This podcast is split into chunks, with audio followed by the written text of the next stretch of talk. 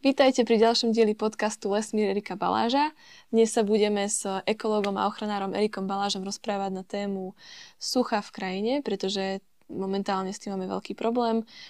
Je to spôsobené jednak tým, že máme vyššie teploty kvôli klimatickej zmene, ale mne sa zdá, že akoby aj menej pršalo. Alebo tak aj vnímam v mojom okolí, že ľudia vravia, že oveľa menej prší. Erik, ako sa na to pozeráš ty? Máme menej zrážok? Tak tá klimatická zmena tu je, ale nedal, nedá sa povedať úplne tak zjednodušene, že menej prší, pretože na mnohých meteorologických staniciach, hlavne vysoko v horách, prší o dosť viacej, ako pršalo v minulých desaťročiach, napríklad v osemdesiatych rokoch pršalo menej, ako prší posledných dvadsať rokov. Čiže tá klimatická zmena môže mať rôzne prejavy, že môže pršať aj viac, ale problém je ten, že keď tie zrážky sú napríklad rozložené nerovnomerne, máme jednu veľkú búrku, kde môže spadnúť aj sto milimetrov zrážok. A teraz, keď tá krajina je v zlom stave, tá voda odtečie a potom je sucho. A tých sto milimetrov padlo, a veľká časť vody odtekla a potom vlastne, keď máme mesiac sucho, tak tá krajina tým trpí. Alebo potom ešte sú aj ďalšie veci, ktoré súvisia so zmenou klímy. A to je hlavne, sa to týka snehu. Tým, že sa oteplí len o možno jeden až jeden a pol stupňa, tak ono sa to nezdá, ale výrazne sa posunie tá hranica, kde máme trvalú snehovú pokrývku v zime. Že vlastne to je ako keby sme sa posunuli možno o dvesto výškových metrov a to je obrovská plocha Slovenska. A tam všade, vlastne v minulosti to bolo tak, že bol sneh celú zimu a potom niekedy v marci alebo niekedy až v apríli sa ten sneh topil a vlastne voda z toho snehu sa dostávala pomaličky do pôdy, lebo ten sneh sa topí väčšinou postupne, netopí sa tak rýchlo ako keď prší. A, a tak sa doplňala zásoba vody v pôde alebo aj v tých podzemných vodách vlastne cez to topenie snehu. A vlastne teraz, keď v zime prší a tá vegetácia tú vodu veľmi nevyužije, lebo vlastne tie stromy ako keby spia a veľa tej vody odtečie, lebo zase prší a niekedy to býva aj tak, že prší na zamrznutú zem a, a vtedy tá voda úplne odteká po povrchu a hlavne v tej poľnohospodárskej krajine, no tak vlastne strátime veľa vody. Keby to bolo v snehu, ako keby si pred desiatkami rokov, tak vlastne máme tej vody viacej. Čiže tá klimatická zmena určite sa prejavuje, ale nie, nie len akoby v celkovom množstve zrážok, ale dôležité je to, že sa mení to rozdelenie, že tu máme tie extrémne zrážky a že máme v princípe menej snehu v tých stredných polohách, dajme tomu, a v nižších.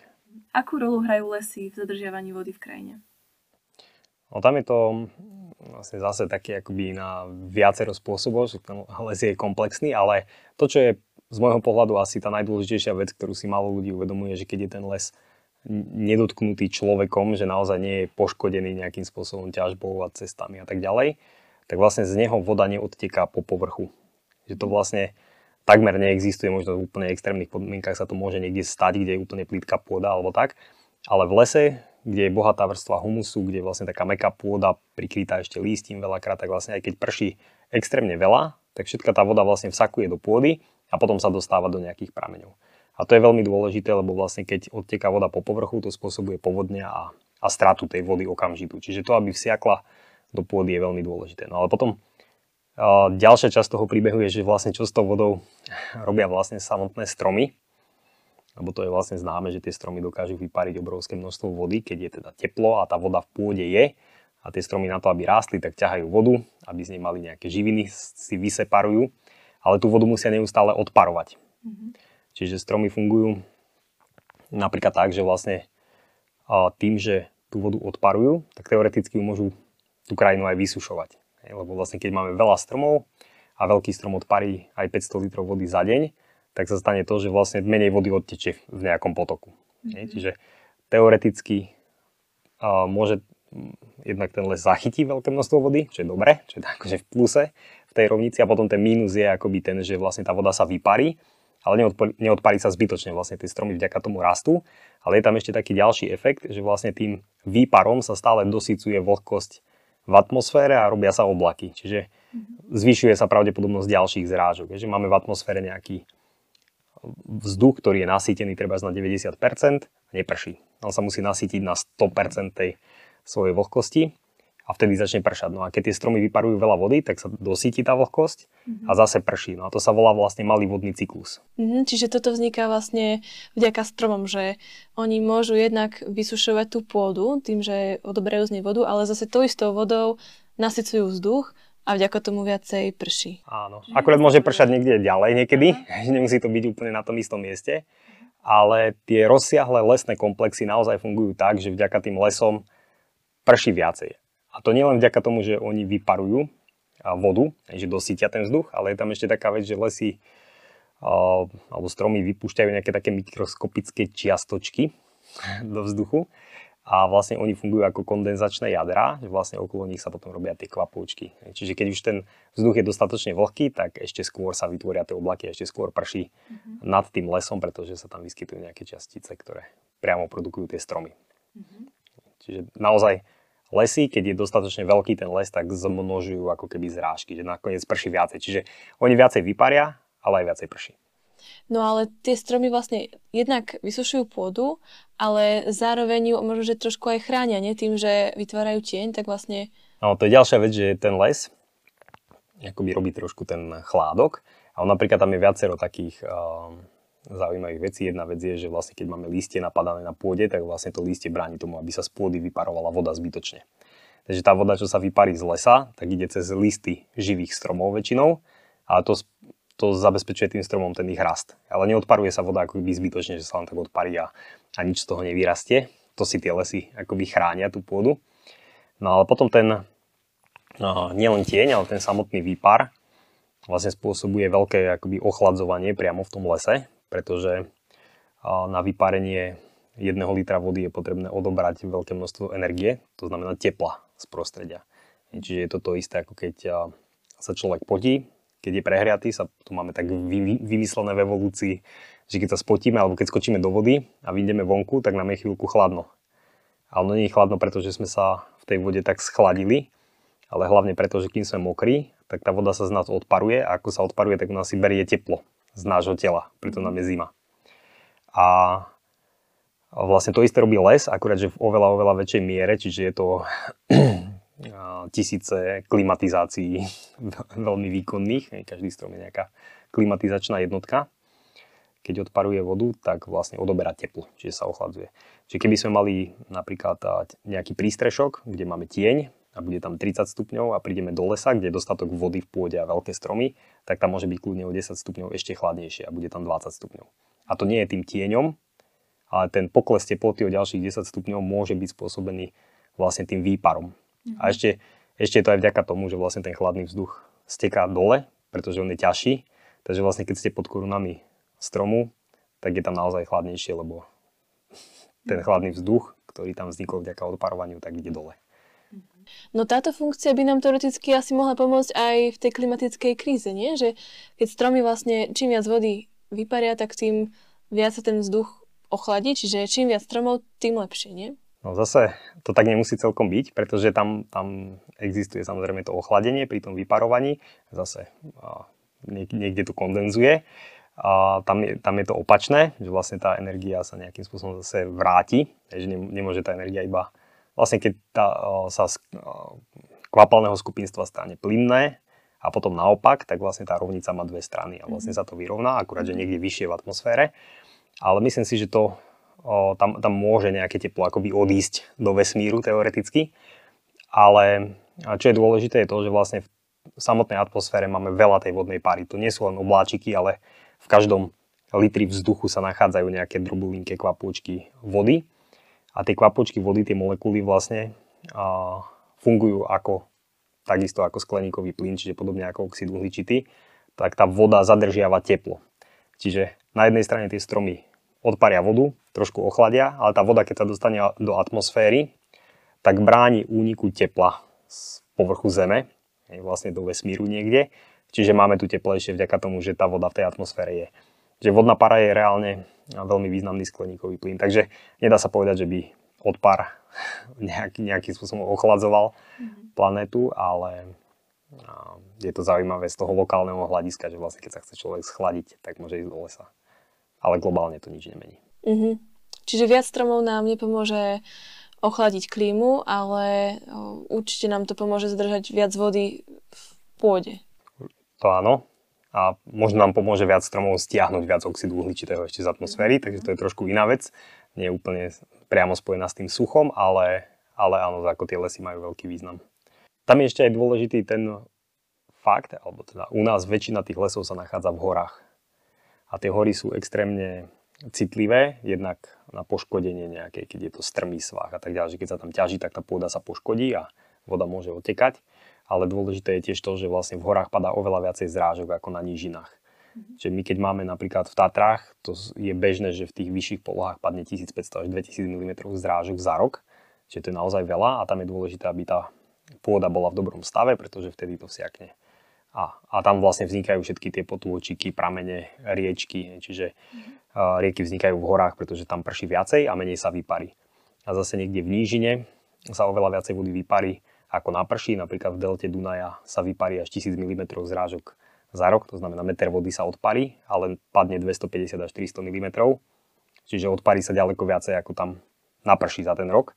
A naopak v horách je vlastne ďaleko viacej naprší ako sa odparí a vďaka tomu vznikajú potoky. Čiže tie horské oblasti sú extrémne dôležité a väčšinou sú zalesnené. A aj z tohto dôvodu, aby ten odtok bol čo najrovnomernejší a to vlastne tie lesy celkom dobre vedia manažovať. Uh-huh. Čiže ja tomu rozumiem tak, že tie lesy sú akoby jedným takým nástrojom prírody, ako zadržať vodu. Um, potom, čo ešte, čo ešte vlastne tá príroda používa na to, aby sa v krajine zadržalo viac vody? No, je, je tam toho veľa samozrejme, ale keď sa pozrieme napríklad na rieky, ktoré tiež nemáme v dobrom stave a trošku nám to zhoršuje tú situáciu, a tak tam je veľmi dôležité niečo, čo sme si hovorili, keď sme mali podcast o Belej, že ako vlastne to funguje tá Bela, ale takisto fungovali aj ostatné rieky, že vlastne keď je povodeň, lebo som hovoril, tie zrážky sú a dokonca v horách prší viacej ako pršalo niekedy, len sú nerovnomerne rozložené a tak ďalej, takže máme povodne napríklad a vlastne počas povodne odteká obrovské množstvo vody za krátky čas a to môže byť niekoľko desaťnásobok bežného prietoku v tej rieke, čiže naozaj sa stráca veľké množstvo vody.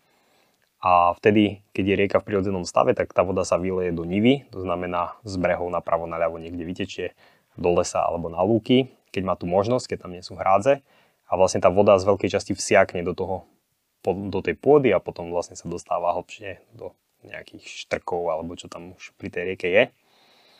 No a vlastne takýmto spôsobom sa môže zadržať obrovské množstvo vody, že pri tej Belej to môže byť sto tisíc kubíkov, ale pri Dunaji to môže byť ja neviem, obrovské milióny kubíkov vody, ktorá by sa dokázala zadržať v tej krajine.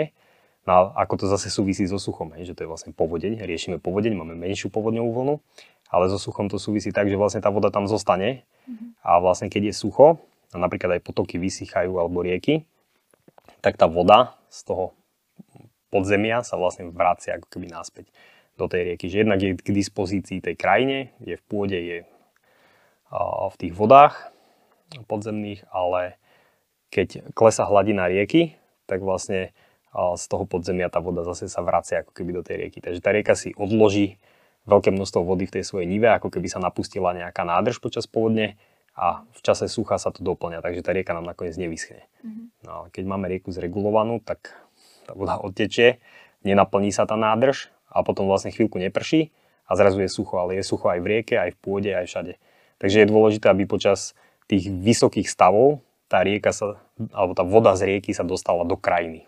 No, Bela je jedna z mála slobodných riek na Slovensku, ktoré sa môžu takto voľne vylievať do krajiny a mňa zaujíma, že či ty uh, vnímaš nejaký rozdiel, že či tá krajina v okolí tejto slobodnej rieky je na tom lepšie, čo sa týka sucha, ako, ako, ako krajina, kde široko ďaleko m, takáto slobodná rieka nie je. Tak tam sa, pri tej Belej sa to dá pozorovať, lebo tam chodím akoby často, ja ne, neviem úplne na iných miestach si to nejak o, všimnúť a odpozorovať, že kde sú tie rieky zregulované, lebo tam jednoducho nechodím, ale o, je to krásne vidieť, že počas tej povodne stupne hladina podzemnej vody aj viac ako meter, možno meter a pol, záleží na ktorom mieste, lebo máme tam také vybagro, vybagrované miesta, kde je to vidieť. A potom je vidieť, že to trvá niekoľko týždňov, kým tá voda zase klesne. To znamená, že ke, keď aj je niekoľko týždňov akoby sucho, že už neprší, tak tá voda tam stále je. A, a je to vidieť aj na stave toho lesa, aj na tých stromoch, že vlastne keď tie stromy majú vodu, tak rastú rýchlejšie. Že, a vidno, že to prospieva celému tomu ekosystému. Rozmýšľam nad tým, že čo sa vlastne stane, keď tú rieku zregulujeme. Čiže jedna vec je teda, že sa nemôže vyliať do krajiny počas povodne, čiže tá krajina v okolí nenasiakne do vodou. A čo ešte, aký ešte iný vplyv to má? No, je, je tam ešte ten problém, že pri tých reguláciách, že to si treba predstaviť tak, hlavne tie nížinné rieky, že oni akoby tiekli relatívne vysoko v porovnaní s úrovňou okolitej krajiny, že niekedy tým, že tá rieka ako tečie z hôr a berie so sebou nejaké sedimenty, treba z nejaký štrk a v nížine sa ten štrk ukladá, alebo tá rieka spomalí, tak rieka sa dvíha ako keby nad úroveň okolitého terénu. Čiže ona bola dosť vysoko, aj preto keď troška stúpla hladina, tak vlastne tie okolité pozemky sa zatopili. No a boli tam všelijaké močiare okolo tých nížinných riek a vlastne nedala sa tá krajina veľmi využívať na treba poľnohospodárske účely. Tak to sa vlastne regulovalo hlavne po druhej svetovej vojne, ale ešte aj predtým niektoré úseky. No a ako vlastne vysúšiť tie mokrade, kde sa zadržiavalo obrovské množstvo vody, keďže sme tam chceli pestovať pšenicu. Tak jediný spôsob, ako ich vysúšiť, je tak, že vlastne odvodniť, aby tam boli nejaké odvodňovacie kanály, ale tá voda musela otiecť do rieky. No aby tá voda tiekla, aby tam bol nejaký spád z tej mokrade do rieky, tak bolo potrebné tú rieku akoby trošku zahlbiť hlbšie. Čiže mnohé korytá sú prebágrované a sú o niekoľko metrov hlbšie to dno, ako by bolo prirodzene. A je to práve preto urobené, aby tá voda z tej mokrade mohla nejakou kanalizáciou do tej rieky vtiecť. Lebo keby bola rieka vyššie, ako je tá mokrať, tak stále by tam voda len vtekala do tej mokrade. Mm. Tak vlastne tie mokrade fungovali. Mm. Že vlastne sa tam dostávala voda z riek. No a my sme obrovské územia vlastne, ktoré teraz vidíme tie kukuričné, a neviem aké všelijaké polia, repky. A mnohé z nich na tej nížine boli vlastne mokrade kedysi. No a dostali sme sa k tomu hospodáreniu tak, že sme vlastne tú rieku museli najskôr zahlbiť. Mm. A potom tam natiahnuť tú kanalizáciu, ktorá to vlastne odviedla tú vodu. Mm-hmm. Takže to je tiež problém, ktorý ale už veľmi ťažko teraz uh, sa dá vrátiť naspäť, pretože ak sa tá krajina vysušila, tak samozrejme sa postavali domy, cesty, všelijaká infraštruktúra, to sa nedá akoby zatopiť naspäť. Dá sa to urobiť uh, lokálne, možno na niektorých miestach.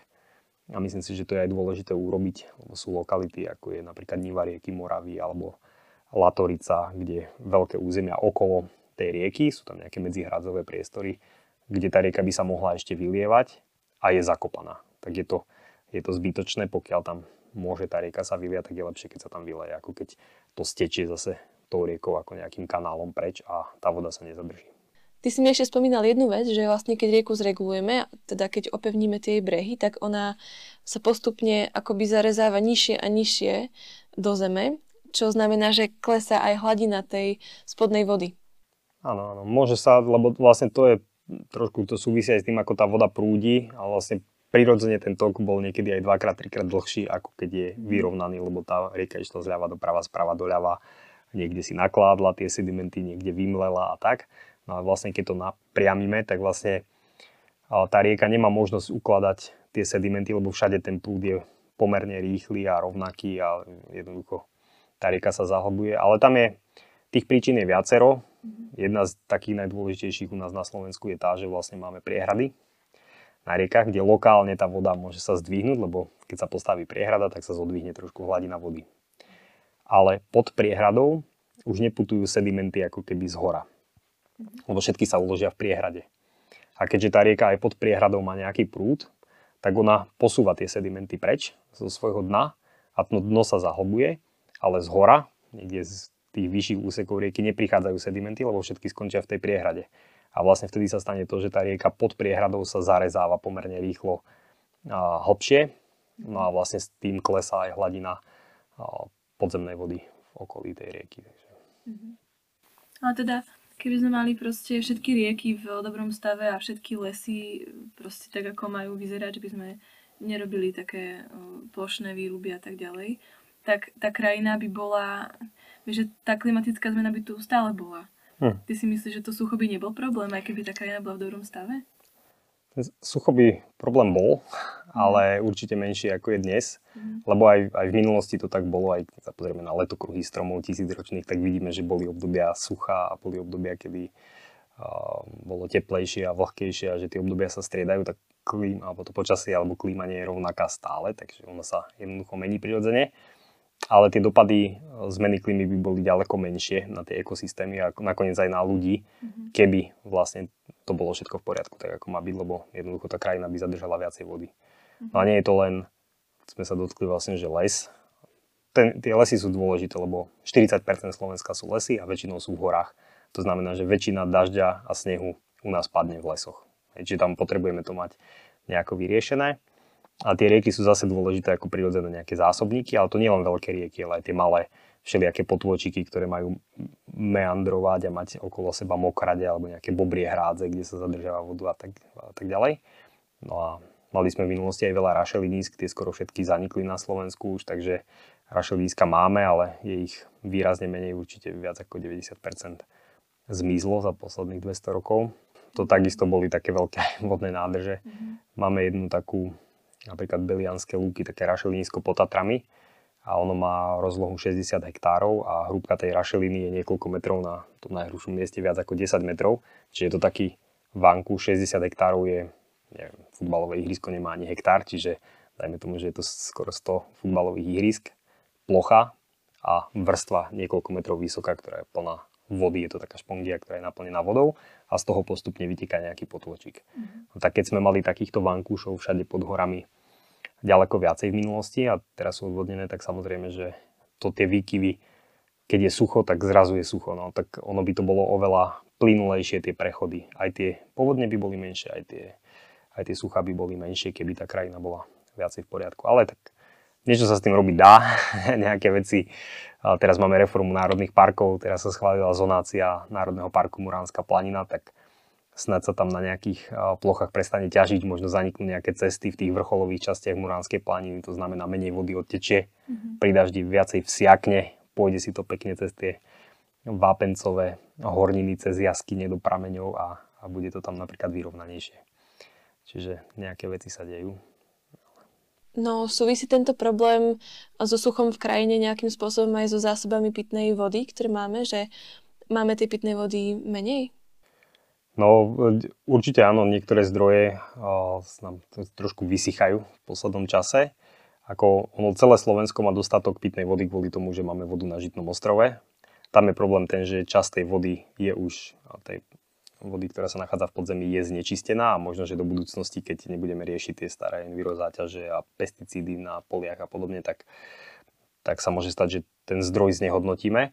Akurát, že tá voda zo Žitného ostrova sa nedostane do každého kúta Slovenska a sú miesta, kde majú tie malé vodné zdroje alebo na východnom Slovensku, kde je voda nádrž Starina, jeden veľký zdroj a potom je kopa malých vodných zdrojov a mnohé tie malé vodné zdroje majú problémy teraz. Takže niektoré dediny alebo niektoré lokality jednoducho prichádzajú o vodu a, a aj boli teraz v poslednom mesiaci teda nejaké obmedzenia, že aby tí ľudia šetrili, nepolievali trávniky a, a podobne, mali nízky tlak v tých kohútikoch alebo niekde sa aj tá voda dovážala. Takže určite, určite to má vplyv, no si to treba naozaj tak predstaviť a to s tým som začal, alebo na začiatku som o tom hovoril, že vlastne úplne najdôležitejšie je, aby voda, ktorá keď prší, aby vsiakla do pôdy. Ona nesmie odtekať po povrchu. A všetky tie miesta, kde aj v čase lejakov vidíme, že tá voda odteká po povrchu, to je voda, ktorá raz mohla byť pitná voda. Lebo keby vsiakla do pôdy a dostala sa do horniny, tak raz, raz sa z toho podzemia dostane vo forme nejakého prameňa. Hej, ale tým, že tá voda odteká po povrchu, tak naozaj je to obrovské množstvo a samozrejme lokálne to môže byť všelijako, ale všeobecne sa dá povedať, že by nám dosť prospelo, keby tá krajina bola v lepšom stave. No možno by sme to mohli zakončiť nejakými takými uh, radami pre ľudí, že čo môžu robiť um, aspoň na svojich pozemkoch, aby pomohli tomu zadržiavaniu vody v krajine. A, tak existujú všelijaké záhrady vodné a, a všelijaké riešenia, že napríklad tá voda oteká aj zo striech reálne alebo z nejakých parkovísk a je zle, keď tá voda oteká zo strechy, ja neviem, do kanalizácie a pritom môže vsiaknúť uh, niekde do trávnika alebo uh, do zeme jednoducho, alebo si urobíme nejaké jazierko a vlastne odvedieme tú vodu do záhrady, kde, kde sa môže zadržať. Ale stále si myslím, že to je taká lokálna vec, ktorá asi nenaplní zásobníky tej pitnej vody a na to je dôležité meniť ten manažment krajiny a tam je dôležité tlačiť aj na tých hospodárov a na tých politikov, ktorí robia tú legislatívu a takže byť akoby občiansky aktívny, lebo množstvo vecí sa dá ovplyvniť aj takýmto spôsobom, keď sa do toho človek pustí. Tak ďakujeme, že ste nás dnes počúvali a tešíme sa na vás opäť pri ďalšom dieli podcastu. Ahojte.